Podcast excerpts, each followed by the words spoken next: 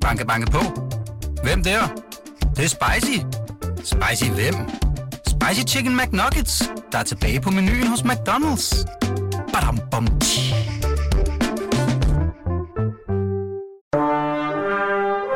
Du lytter til Radio 24 /7. Velkommen til Flaskens Ånd med Poul Pilgaard Jonsen.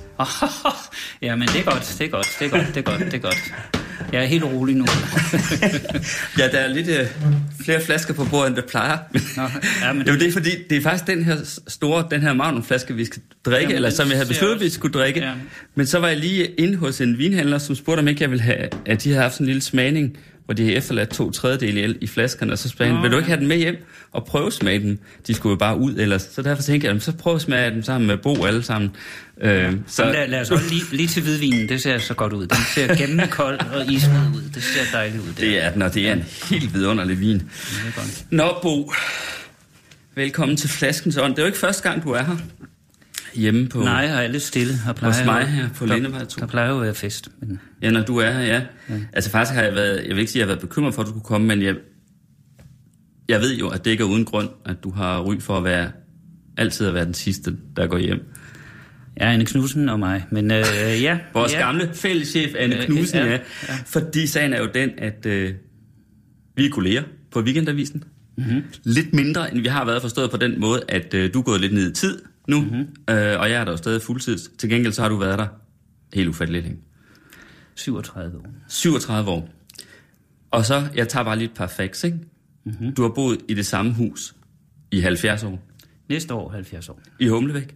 Ja. Du har serveret te for Karen Bliksen, da du var 11 eller noget af den stil? Ja. Og så har Rifbjerg skrevet en dum, øh, nej, en bog, hvor der står, at øh, det altid er dejligt, når der er nogen, der er betydeligt dummere end en selv. Og det var dig. Jamen, han... Der efter Rifbjergs mening var betydeligt dummere end Rifbjergs. Jamen, jamen, han mente jo, jeg, øh, med de meninger jeg, holdninger, jeg havde, så kunne jeg godt være en SS Obersturmbannfyrer i en KZ-lejr. Det, det ville han meget gerne. Så smækkede benene op på bordet og så røgen for krematoriet, mens røgen, jeg fyldte røgen for min egen pibe, ja. Nej, vi var ikke... Du, har, du ryger ikke pibe i dag. Du har ikke piben med. Øh, du har den måske med, men... Øh, nej, jeg har den ikke med, fordi øh, man er jo efterhånden så kyst, så man glemmer, at det her det er et af de få steder, man kan ryge. Ja, for du er jo virkelig et af de mest politisk ukorrekte mennesker, jeg kender på mange måder. Eller i hvert fald en, der har en virkelig god, hvad skal man sige, et godt måleapparatur indvendigt øh, for det politisk korrekte, øh, og, som du ikke bryder dig så meget om, ikke? Altså, man kan sige, at øh, det, jeg fik ud af i min barndom at blive passet i forskellige hjem, det var jo, at man fandt ud af, at man blev nødt til ligesom at finde ud af, hvad de havde af mærkelige love. Det er jo ligesom et, et fremmed land, du kommer til, ikke? Og så må man sno sig. Men så bliver man jo ældre, og så kan man begynde at sno sig lidt smartere, og så kan man også begynde at gøre oprør. Og så finde ud af, for eksempel, at jeg var efter F'er, og der skulle vi i kirke og sådan nogle ting. Og der var jeg den eneste, der hørte efter, og fandt ud af, at det synes jeg var ret redselsfuldt, det her. Og så blev jeg ikke konfirmeret, for eksempel. Mm.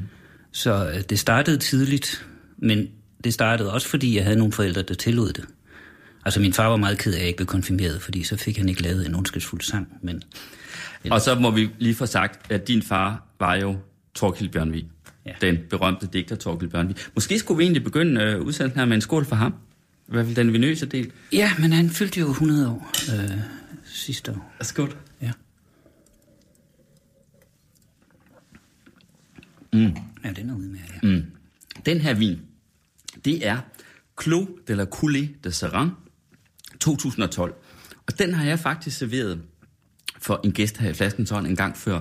Men det var i almindelig flaskestørrelse. Så senere så smagte jeg den i den her udgave, altså på Magnum.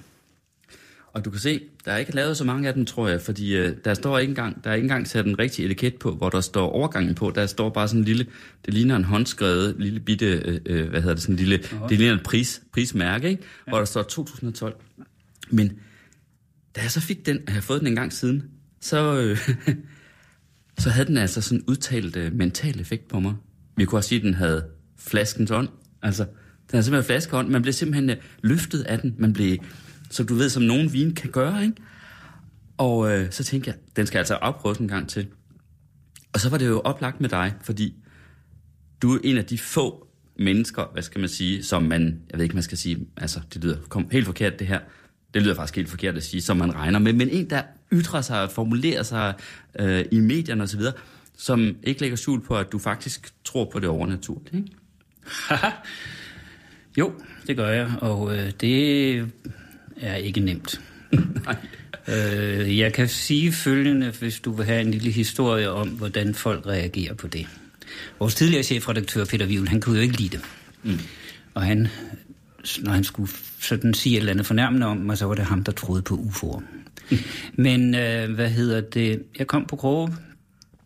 Ja, du var lærer på Kroge Jeg var lærer på Kroge i 10 år, og øh, det startede med, at øh, jeg holdt sådan nogle små foredrag om det ukulte, og så var interessen stor.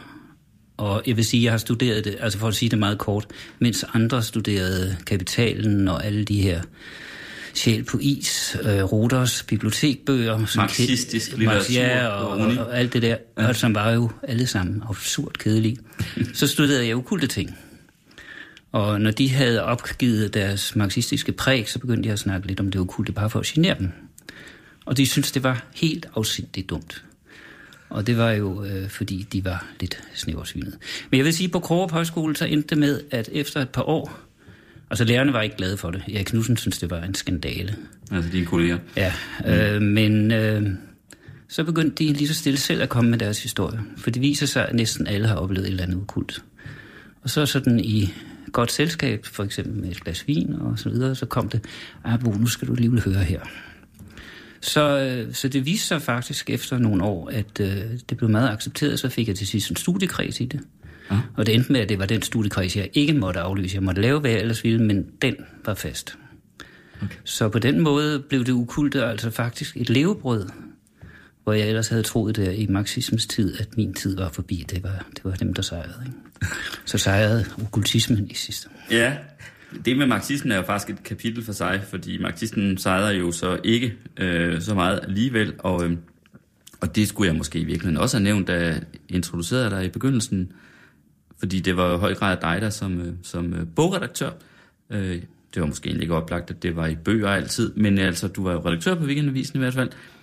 Øh, stod, hvad skal man sige, eller var sørget for at facilitere et form for opgør med den her marxistiske tænkning, der havde gennemtyret alting. Ikke?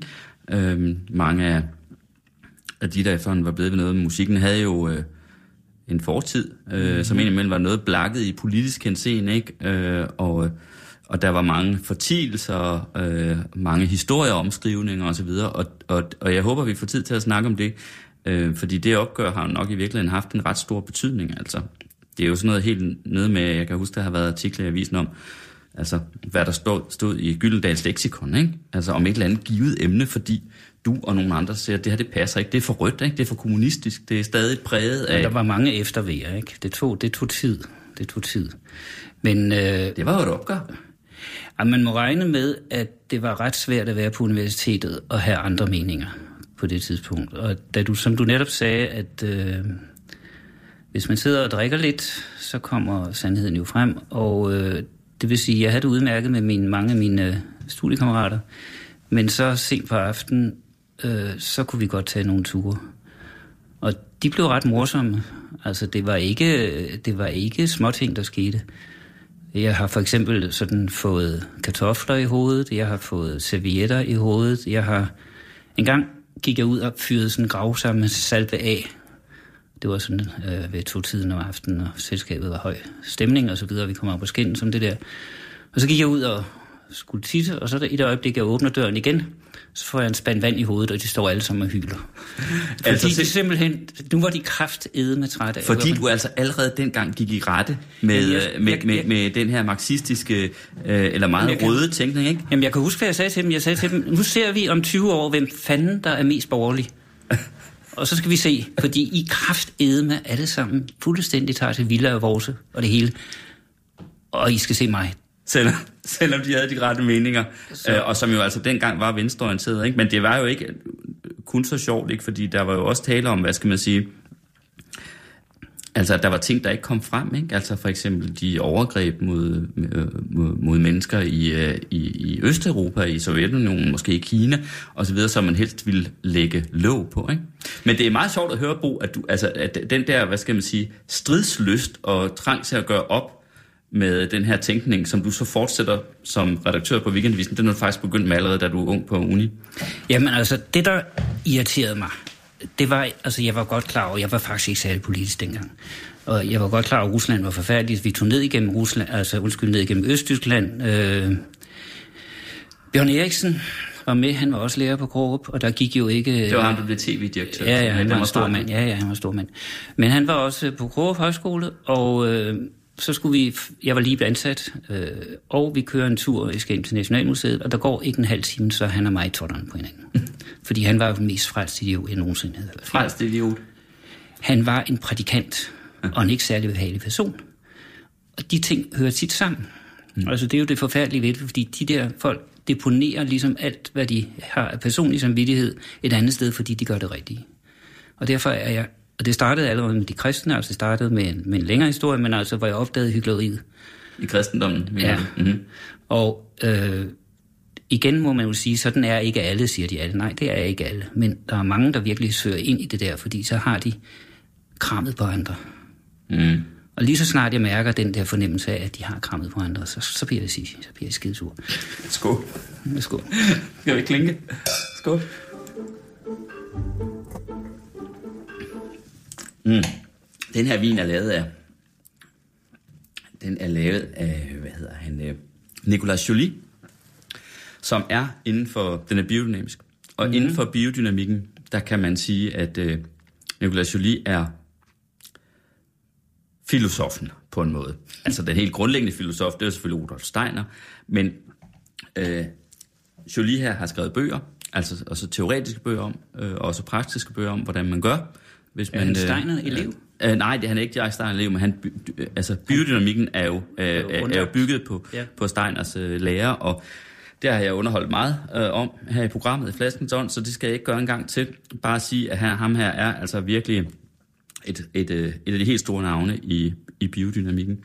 Jeg har interviewet ham flere gange, og øh, altså, han har virkelig mange sådan også jeg vil næsten sige ukulte tanker. Ikke? Jamen, altså, for eksempel har jeg jo forbrudt mig mod en af hans grundregler her, det er, at man ikke må stille vin i køleskabet.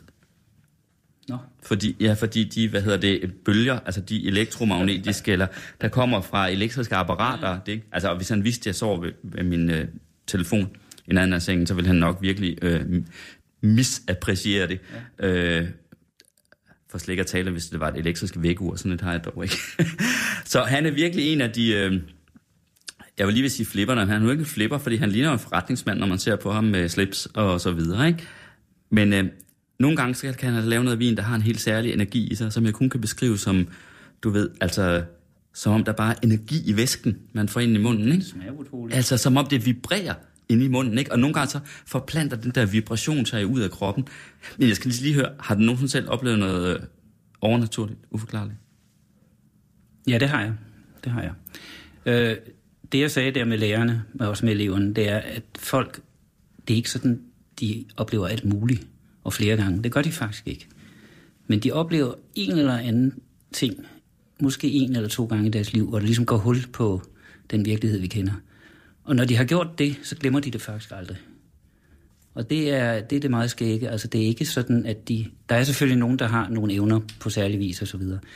Men øh, den ene gang, jeg så et spøgelse, det var i øh, Kandestederne, det var i ved Vesterhavet. Og det øh, var sådan set bare en hvid skygge eller hvid tåge, der gik op på en klit.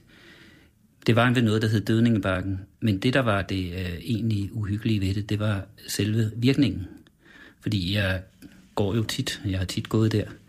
Men pludselig, da jeg så det der, så var det altså, så det der hedder hårene rejser sig. Det ved jeg ikke, du har prøvet. Hvis du har prøvet noget uhyggeligt, meget uhyggeligt, så vil du opleve, at det gør enormt ondt i hovedbunden. Og det er fordi hårene forsøger at rejse sig. Mm. Men det kan de ikke. du har et meget vildt hår, jeg Bo. Ja, ja men mit, mit kan man sige, i og for sig ikke burde blive så forstyrret af så meget flot hår i betragtning af, at du faktisk skal være 72. Ja, men tak skal du have. Ja. Men, men jeg havde jo tordenskjoldshår dengang. Nå, men det kunne i hvert fald ikke rigtig rejse sig, fordi øh, det kan det jo ikke, og det, det var langt, og det gjorde helvedes ondt. Og så mærker du en redsel, som du aldrig har oplevet. En redsel, som man aldrig ja, har oplevet? Ja, mm. og øh, jeg var så bange, så hende pigen, jeg var sammen med, hun turde ikke se derop, hvor jeg sagde det. Hvilket jeg blev meget irriteret over. Men øh, det, det, er, det er den oplevelse, og den viste sig så selvfølgelig, at den var ikke så ualmindelig, det kunne, kunne folk fortælle. Ellers har jeg faktisk ikke oplevet noget. Jeg har jo tilbragt en del ting, tid ude i naturen, hvor jeg er alene, og jeg har altid håbet, der kom en UFO eller et eller andet, men ak nej. nej. Så, så jeg har ikke, jeg er, øh, jeg afventer stadig. Men nu Steiner, du siger, Steiner og biodynamisk, ikke? Mm. Hele det landbrug er jo i høj grad baseret på nogle indimellem absurde, ja. meget ukulte ting. Ja. Så der har du også det ukulte igen. Ja, det er jo det.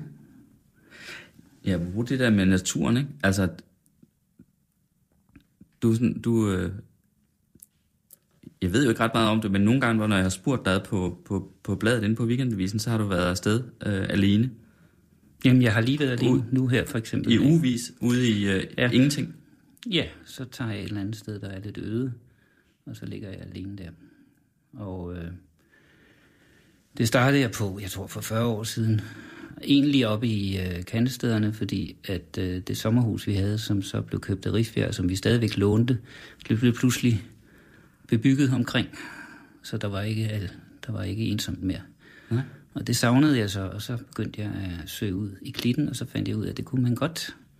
Selvom der er myrer og hugorme og fluer og krat, der er næsten uigennemtrængeligt, så kan man faktisk godt overleve derude. Og der er heller ingen vand og alting. Og så blev det efterhånden en ting, som jeg måtte. Så det gør jeg hvert år, ja.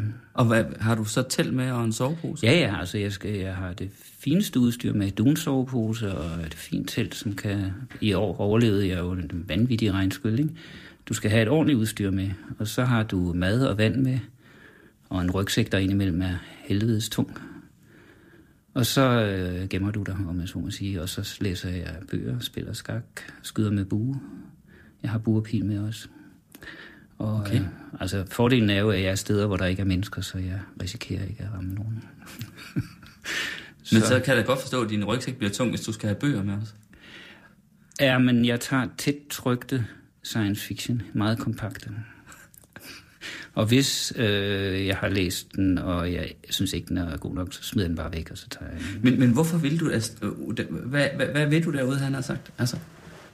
Jamen det ved jeg jo ikke. Jeg fandt jo ud af det øh, ved at prøve det. Og så øh, bliver du øh, meget, meget øh, opmærksom på alting. Altså for eksempel det første gang, jeg slog op teltet op, ikke? så hver morgen klokken 4 eller sådan noget, så kom der en stor brumbasse og bladrede ind i teltet. Jeg fik jo et chok, ikke? fordi der var ikke noget telt normalt.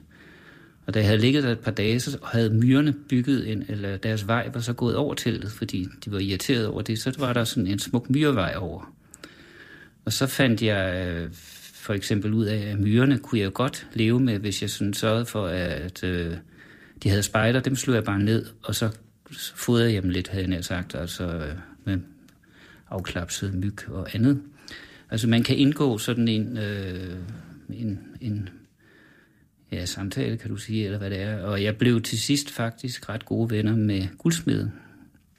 Og det her tør jeg sige, fordi min bror, han troede ikke på mig. Jeg har en lille bror, der også er ret optaget af naturen.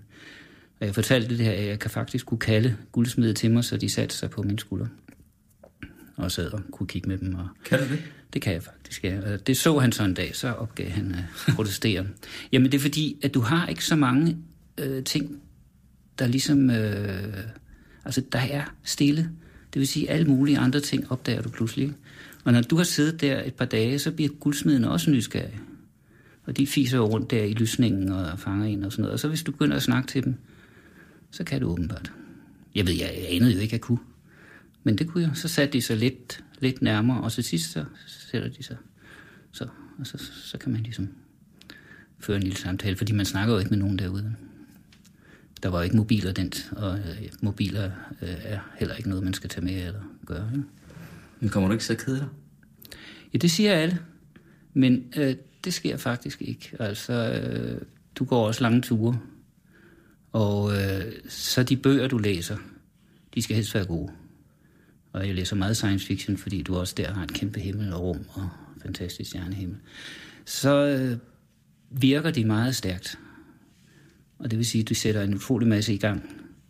Og science fiction er jo, selvom den er sådan en uleset genre, så er den jo meget filosofisk. Så det vil sige, at du kommer virkelig til at tænke over, om menneskeheden for eksempel overlever og alle de her ting. Og vi skal nok ud nu, ikke, hvis vi skal have en chance for, øh, inden vi smadrer det hele og så videre. Ikke?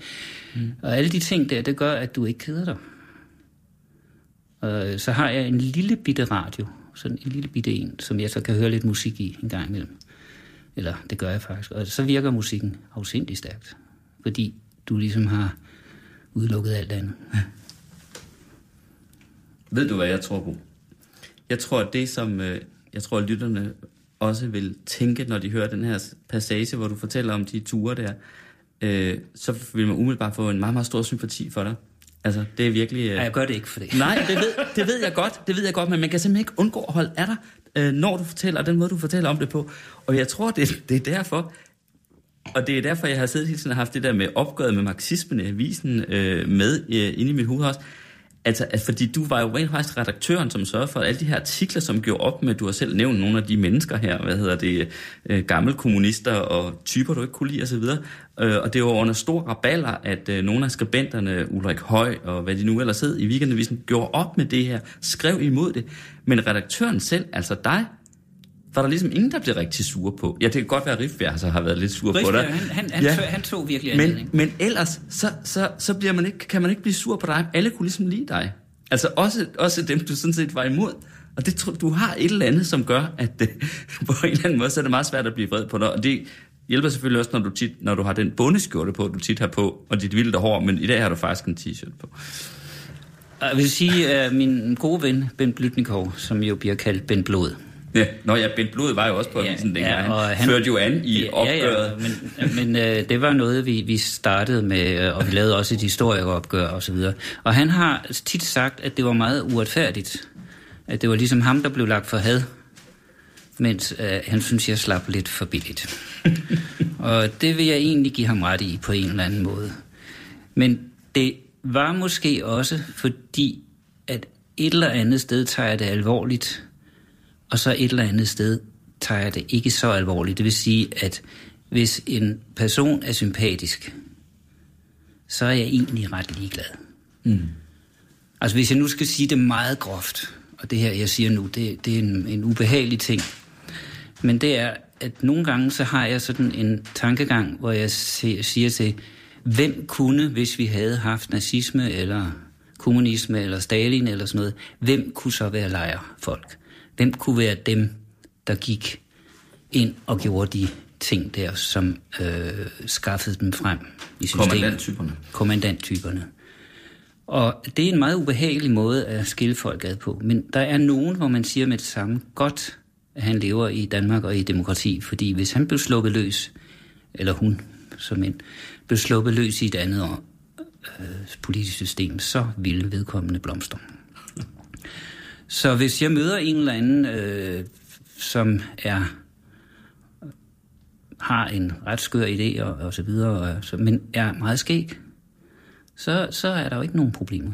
Altså fordi, altså det er jo det, som alle siger, ja, vi skal være uenige, og det var valgkampen her, ikke? Det var jo det store, at vi kunne være uenige og alligevel om det samme system og så videre, ikke? Men meget få lever efter det. Så, så det vil sige, at egentlig gik det på et sæt om, hvad de havde for åndssvage idéer. Men det gik også på, om hvilke personer de var. Mm. Okay. Og mange af de der, som jeg var sur over, det var fordi, de simpelthen var nogen, der udnyttede.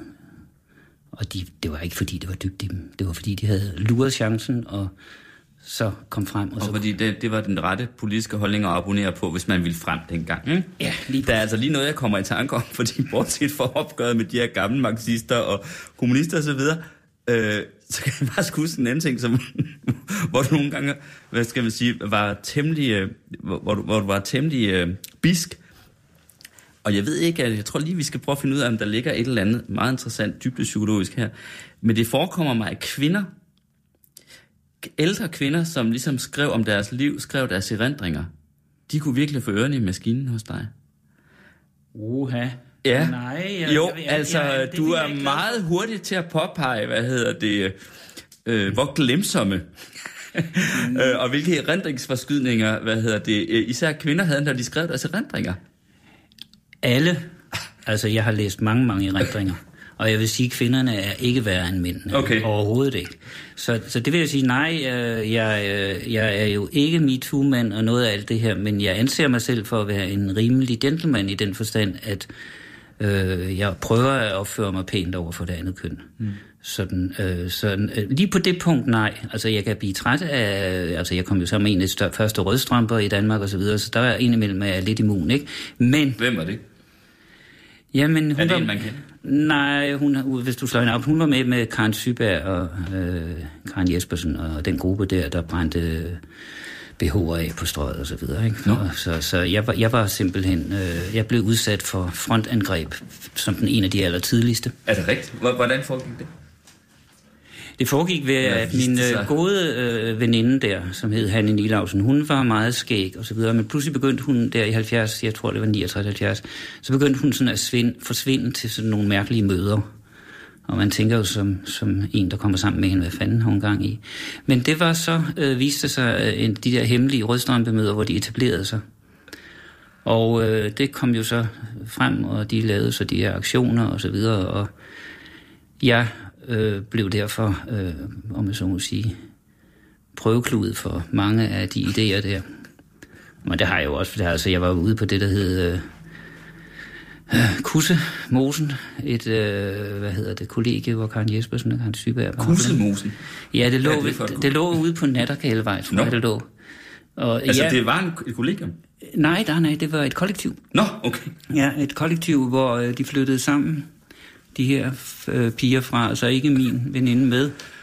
Og øh, så øh, på et tidspunkt, så synes de, at øh, Hanne havde fortalt nok om, hvor besværlig jeg var, og upåvirkelige jeg var for, for de her nye budskaber. Så jeg blev inviteret ud til en øh, seance, som var meget gennemført øh, og øh, meget øh, dygtigt lavet i den forstand, at de, over, de tog mig, havde mig, tror jeg, med tre kvarter, og så overtog den anden mig.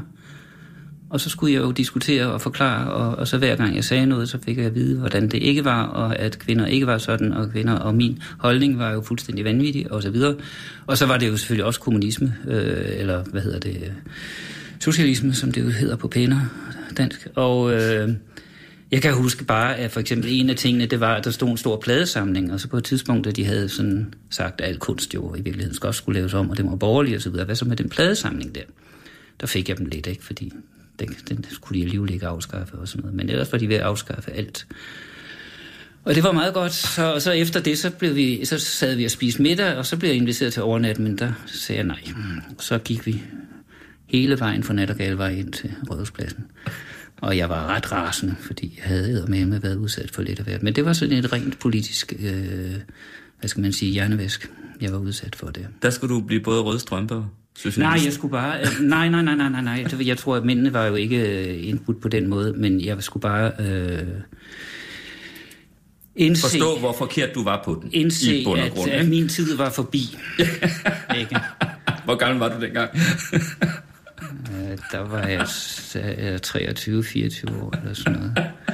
Og øh, og det, det, det, Ej, skal vi ikke lige skåle? Jeg får simpelthen i morgen ja, du kan, grine, du, du meget. kan grine af det, men jeg synes egentlig, altså man kan også grine af det bagefter med.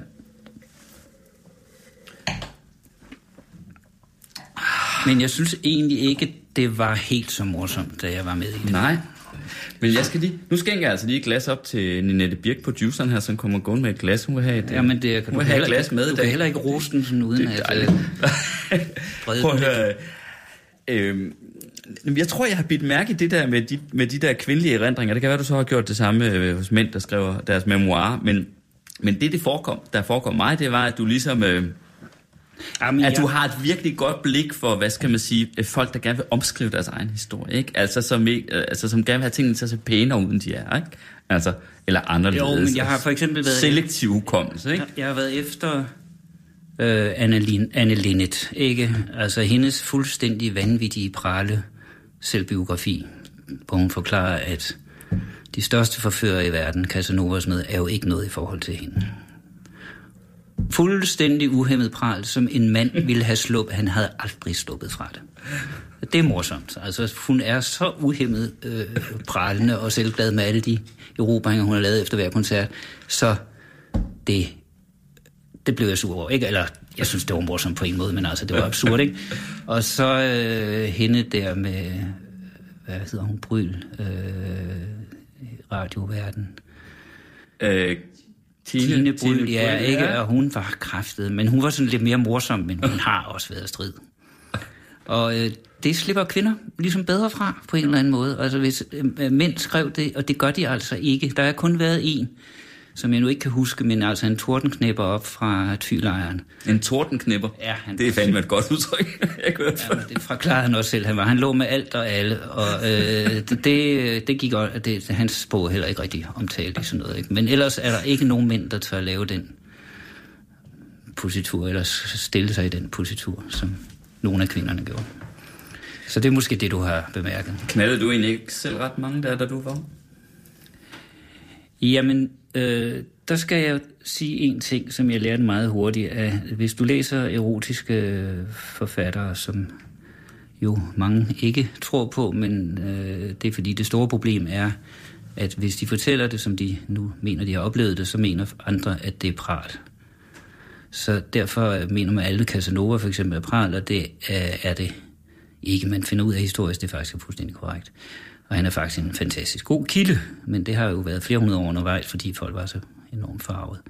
Men Du kan roligt sige det her i flaskens ånd. Hvad hedder det? Ja, ja, Øh, det jeg sætter ikke spørgsmålstegn ved det. nej, nej, men det det er ikke høre det- om dem alle sammen. Jeg tænker bare Nej, på, at du men- var ung lærer på Nej, en nej, men- højskole i 70'erne, ikke? Ja, men det, altså, jeg, det, det jeg lige vil sige her, det var, at øh, en af mine store, øh, sådan, der er Casanova for eksempel, øh, som jeg beundrer, så der er også en, der hedder Walter, måske beundrer man ikke så meget, det, det er en stor 1800-tals forfører, som meget få kender faktisk.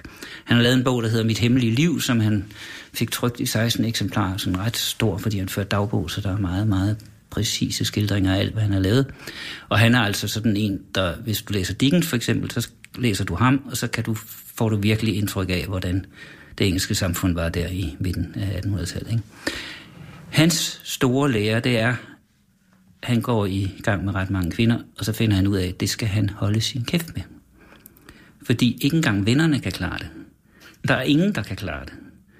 Og så derfor begynder han at føre dagbog, for han kan jo ikke holde ud, han ikke kan komme ud med det, fordi han er jo stolt, og han synes, det er fantastisk, hvad han præsterer. Ikke? Og han synes, det er nogle fantastiske historier. Og så er der, øh, jeg tror, det er Løstrup, der siger sådan, fordi når man er moral, så siger man sådan nogle ting, så siger man, for, altså dem, der gør det, de store, de, de tænker ikke på kvinden som en historie. De tænker på hende, som hun ligger der, som krop, men ikke hendes historie og baggrund osv. Mm. Undskyld. Men det er nemlig præcis ikke rigtigt med Casanova og for eksempel også Walter og alle de andre historieerotiske forfattere. De har altid kvindens historie med. Den hører med i det hele. Og der er jo det, der hedder pillow talk, ikke? Altså man snakker meget, meget åbent, og det vil sige, de er meget er åbne. Ja, når man er elsket, så er der åbenhed. Og øh, derfor er de også interessante, for de får alle mulige ting at vide. Og det gør Walter også. Men han skal jo af med det på en eller anden måde, så han skriver jo så sine erindringer der, og så får han den trygt hos en hollandsk bogtrykker. Man ved endnu ikke, altså man har en masse idéer, men man er ikke sikker på, hvem Walter er. Det lykkedes ham at holde sig fuldstændig anonym. Og hvis han på nogen måde var blevet afsløret, så havde han også været en færdig mand. Totalt færdig. Så nu har du lige nævnt et par stykker der, så er det så Bo Bjørnvig som tredje navn? Jamen, jeg vil ikke sige som Anne Lindet, at de andre kan gå hjem og våge. Nej, overhovedet ikke. Ved du hvad, jeg tror egentlig ikke... Nej, men det var faktisk dit svar på, da jeg spurgte dig, om, øh, om du egentlig ikke også i hele Jo, der vil jeg- ung højskolelærer på Krogerup og så videre i 70'erne faktisk har haft mange du, kvinder. Øh, det har du før antydet. Jeg vil sige følgende, at øh, vi var alle sammen ret øh, øh, villige i varmen. Altså, og det var, øh, altså, det var en helt anden tid. Ja. Og hvis du fortæller sådan helt åbent om, hvad der skete, så ser folk, man tror på dig. Og det var altså anderledes tider. Og Synes du, det var sjovere tid? Jeg tror ikke, de unge øh, i virkeligheden er så meget anderledes eller sådan noget, men jeg tror, det, det der måske var anderledes ved det, det var, at vi var alle sammen meget åbne om det. Og øh, det var også hårde tider, ikke? Fordi i det øjeblik, du bevæger dig ud, så er det jo ligesom at bevæge sig ud på en slagmark, ikke? Det vil sige, du vinder en sejr, men du får fandme også mange bank, ikke? Og det fik vi også.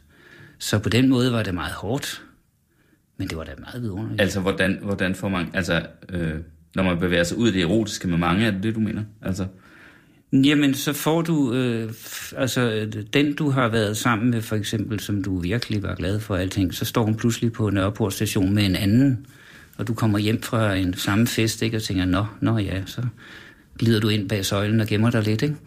Og på den måde var det ikke særlig øh, nemt. Altså, det, det er ligesom, du gav mange tæv, så får du også mange tæv i de der. Men det er en helt anden verden, og øh, nu skriver jeg jo på mine erindringer og så videre. Og gør du det? Ja, det gør jeg. Og det område der, det er da absolut et meget problematisk område, fordi øh, der sker hele tiden skift i synet på, hvad man skal gøre og ikke skal gøre. Og nu er vi inde på vej, altså vi har en mærkelig tid nu, ikke, hvor vi er på vej ind i en meget, altså hvor det bliver meget snævert, ikke? Samtidig med, at der er porno og alting, sådan, det er sådan lidt vanvittigt, hvad der foregår.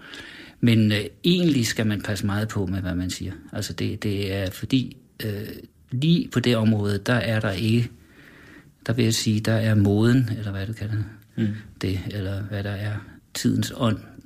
Jeg, har, jeg synes, jeg engang hørte rygter om, du havde sådan nærmest en slags elskovsrede på loftet på Krogerup. Jeg havde én gang Ja, okay. med en, en elskovsrede, men alting breder sig og bliver voldsomt.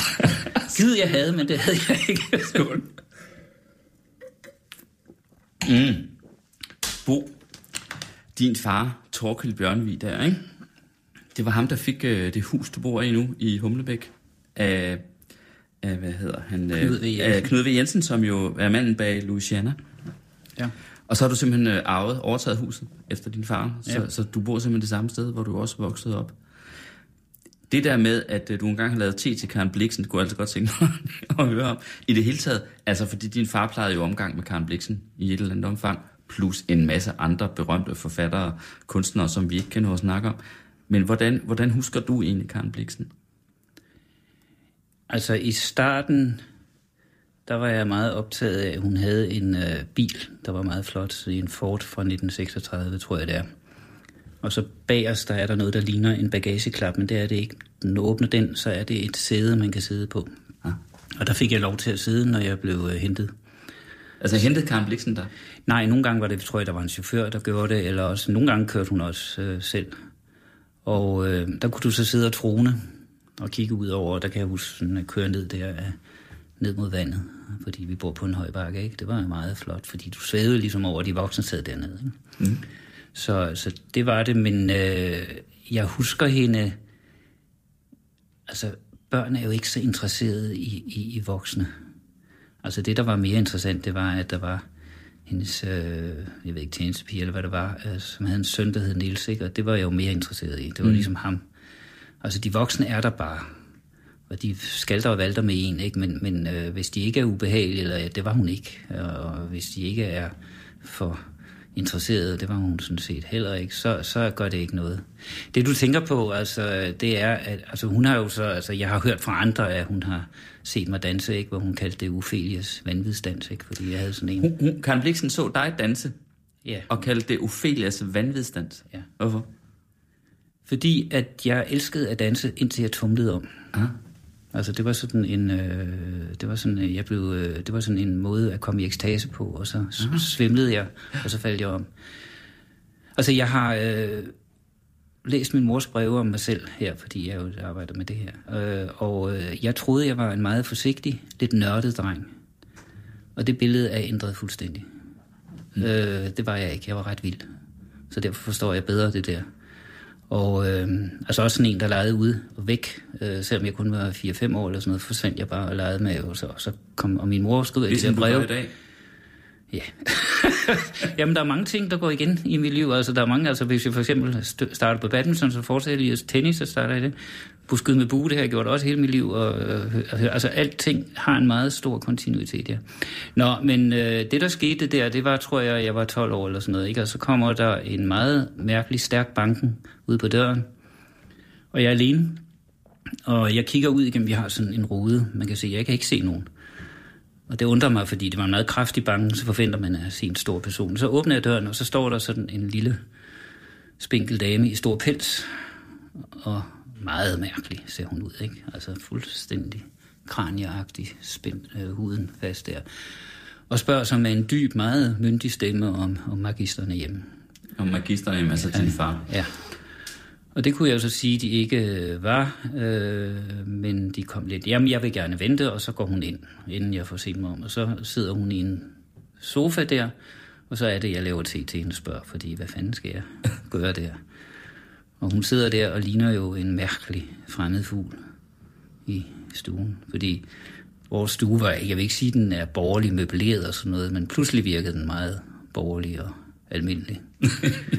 og hun venter så pænt der, og så øh, serverer jeg te for hende, og så begynder hun at konversere meget udmærket, pænt og spørge og så videre, og ikke spor ubehagelig. Altså det er bare mig, jeg kan jo næsten ikke sådan få øjnene fra hende, fordi især det sker der det, at øh, vi har sådan nogle trankebare tekopper, de er sådan ikke store, men de er sådan ret store. Og da hun så har jeg skænket te op, så kommer der sådan en kloagtig hånd ud, ikke? Altså, hvor der simpelthen bare er den tyndeste knogle. Der er næsten ikke noget. Og så tænker jeg, det går galt, ikke? Men hun tager den der fuldstændig usvigelig sikkert op og drikker sådan helt og roligt og sætter den igen. Så hånden ryster ikke engang? Intet, der er fuldstændig styr på opførselen der. Og det fascinerede mig. Ja. Men så efterhånden, så faldt vi ind, og så, så var hun altså på en eller anden måde alligevel så dygtig, så øh, vi fik en udmærket samtale. Altså helt banalt, der handler om skole og ting og sager og så videre. Okay. Og så kommer mine forældre, og så løber jeg jo ud, fordi nu kommer... Og så siger jeg, men der er kommet besøg nok. Ja, det er Karen Bliksen. Og så ser min far jo fuldstændig fortvivlet. fortvivlet? Hvorfor? Fordi han havde jo ikke set hende længe. Det endte jo med et brag mellem dem, ikke? Og øh, han var, øh, som, som må sige, ikke... De havde ikke omgået længe. Øh, jeg tror, hun var der, fordi det handler om, at akademiet var ved at blive lavet, det danske akademi, og det skulle bo på Rungstedlund. Så ligesom jeg tror, anledningen var, min far var medlem af Dansk Akademi, at så skulle de forhandle om, hvordan de kunne få lov til at holde til der. Ikke? Så jeg tror, det var simpelthen det, og det benyttede ja, hun så også. boede Karen Bliksen så på Rungsted Lund, det var ja, hendes, ikke? Ja, og jeg tror, at så det har været 60, så i virkeligheden har jeg været 12-13 mm. år. Men, men ja, fordi var der ikke noget om, Karen Bliksen forsøgte at ødelægge dine forældres ægteskab? Det ved jeg alt om, jo jo.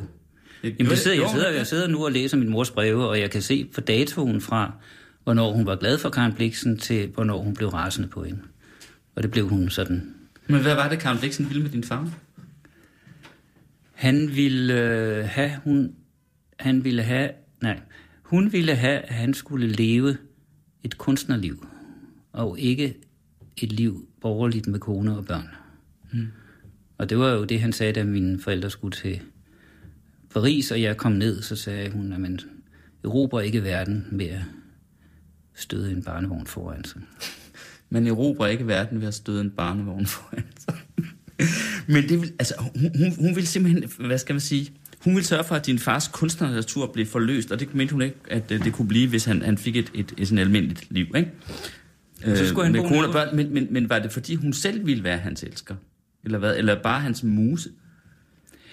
Altså, hun var jo over 60, ikke? Jo. Og man vil ikke sige, at hun var attraktiv på den måde. Men åndeligt set var min far jo fuldstændig forgabt i hende. Ja. Totalt forgabt. Og der kan man sige, at der er en forførelse, som er stærk. Og øh, jeg tror, øh, på det andet tidspunkt vidste folk jo også, at hun havde haft syfilis og sådan noget. Så jeg tror, hun regnede sig selv egentlig for en, man ikke rørte på den måde. Men så må man ellers sørge... Men man ville have syfilis. Jamen, jeg tror ikke engang, det smittede og sådan noget, men Nej. altså, der lå det. Men altså, til gengæld, så blev det jo overført på alt det åndelige, og der var hun jo en mesterforfører. Der må man lige regne med, at vi hører hende og ser hende sådan lidt skabagtig. Fordi dels er tiden, og man kan også høre Bjernhoff, han lyder også skabagtig. Altså, vi mm. har en anden tone i dag, og så videre. Men alle, der har været der, siger, at hun var dybt forførende. Ikke? og fortalte fantastisk og så videre. Ikke? Så hun har jo været meget, meget fascinerende. Og øh, der var min far fuldstændig forgabt. Men der kan, det har han jo selv skrevet om, den der pakten, ikke? og så kan man også se hans breve.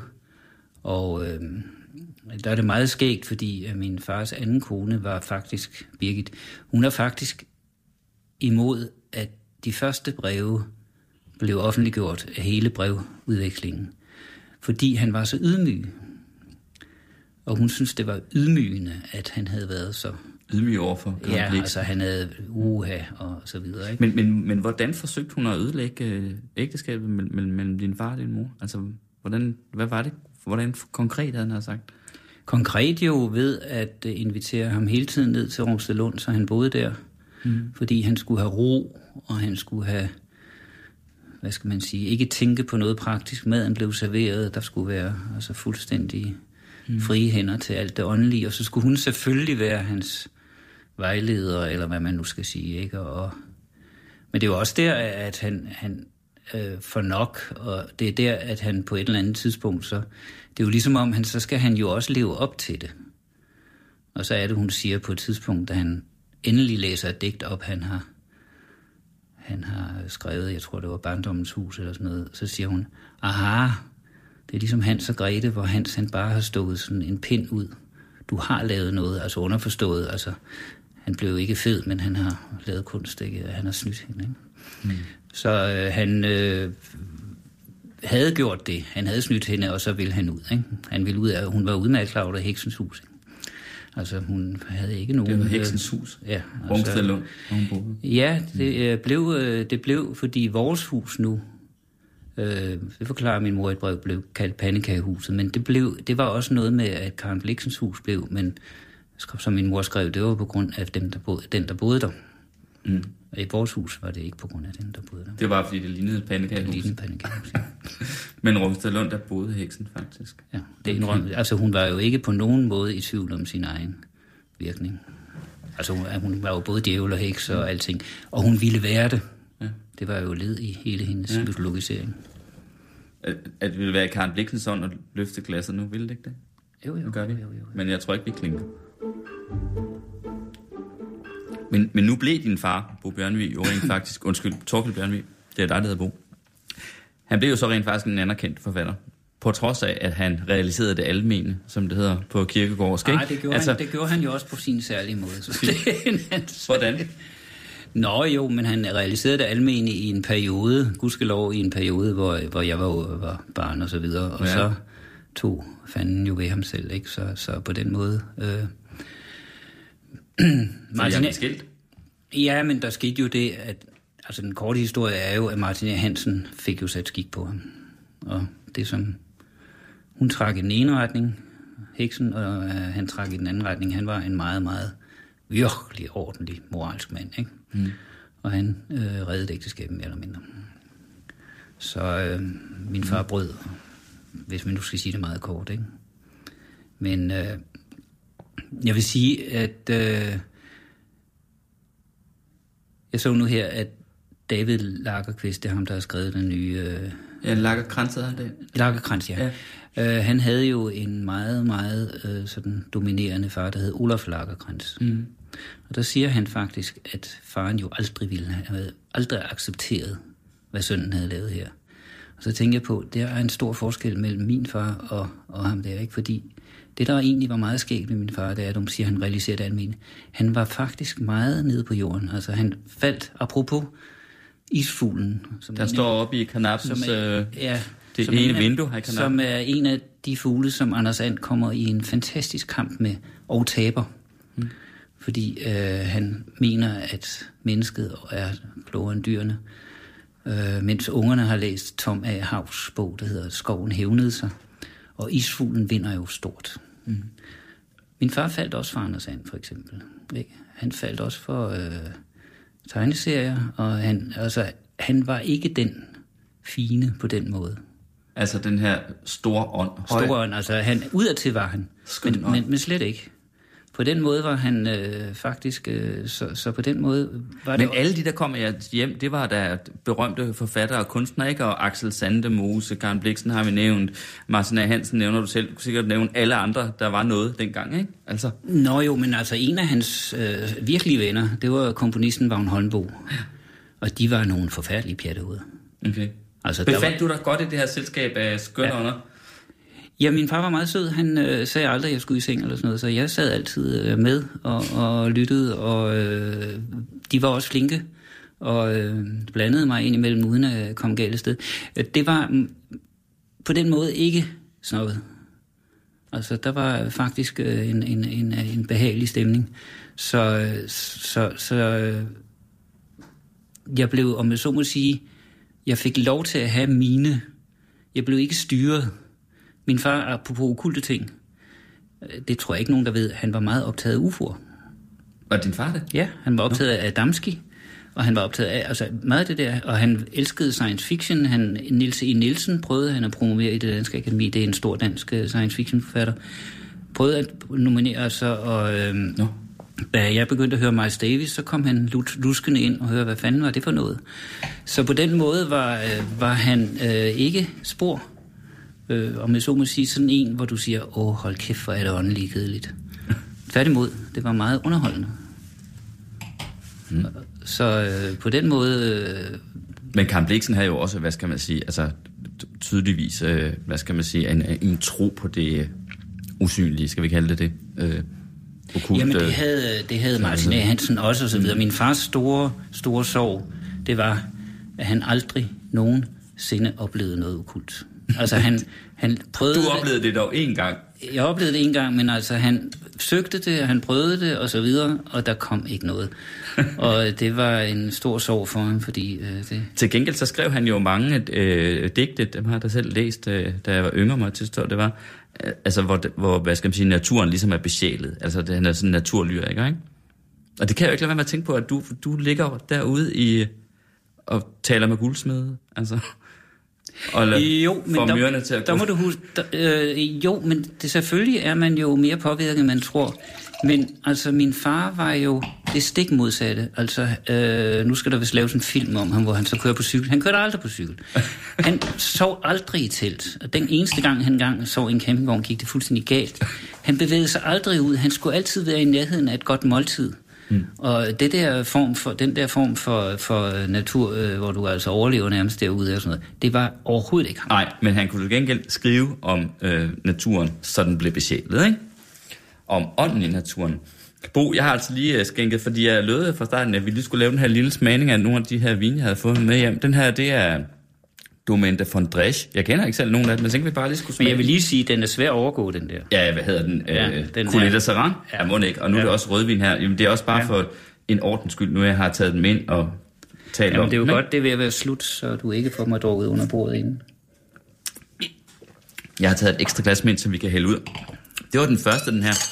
Hvad hedder den? Den hedder Domaine de Fondresse. Jeg har set den jo selv for første gang. Den hedder så... En, den, den her vin er lavet på øh, Ventoux, altså bjerget. Eller neden for bjerget. Eller på bjerget. Jeg ved faktisk ikke præcis. Men du ved, Mont Ventoux. Alle, der har set øh, Tour de France. Oh ja, Hvad jeg hørt om Mont Ventoux, ikke? Den her vin er simpelthen lavet der. altså, På Mont Ventoux. jeg ser ikke Tour de France eller noget, der Jamen, det keder gør mig, jeg så heller det ikke, men jeg har hørt om det. Jeg har også fået en anden fra her. Ja. Den skal vi også lige smage. Det er sådan en anden udgave. Hvad hedder den? Den hedder... Nå, det tror jeg måske i virkeligheden er sådan lidt mere, hvad hedder det, fattigmands udgave af den samme producent.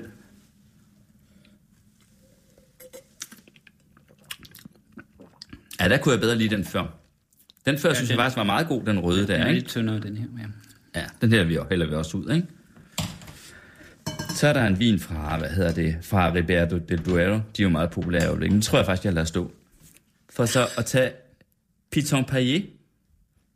Det er faktisk en producent, som jeg husker fra gennem, gennem nogle år, som har gjort det rigtig godt i Loire, der hvor den anden, altså hvor vores hovedvin kommer fra, ikke? Øh, han hedder Chopiton.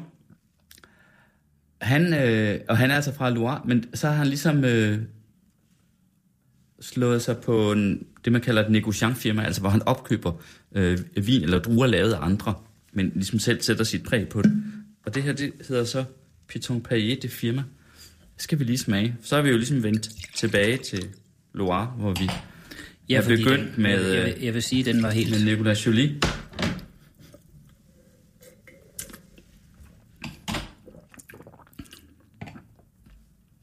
Ja. Den Ja, svinger. men det er lidt synd at komme efter den anden der. jeg, jeg, jeg synes virkelig, at øh, ja, den, er den det her er sublim. Den er Nå, meget men tak fordi du kom, men du går, du går jo, at du er den sidste, der går hjem, så jeg ved ikke rigtig, hvordan, eftersom jeg bor her. Så, hvordan vi skal komme, komme igennem den på Bjørn. Men tak, fordi du kom hjem til mig. Min kone var også nervøs, så sagde men jeg ved jo, hvordan det er. Så sagde jeg, nej, denne gang er det seriøst. Der er afsat en time. Skål.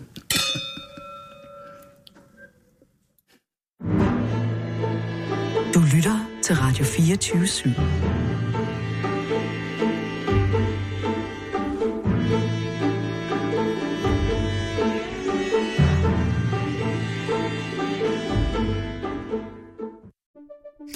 Banke, banke på.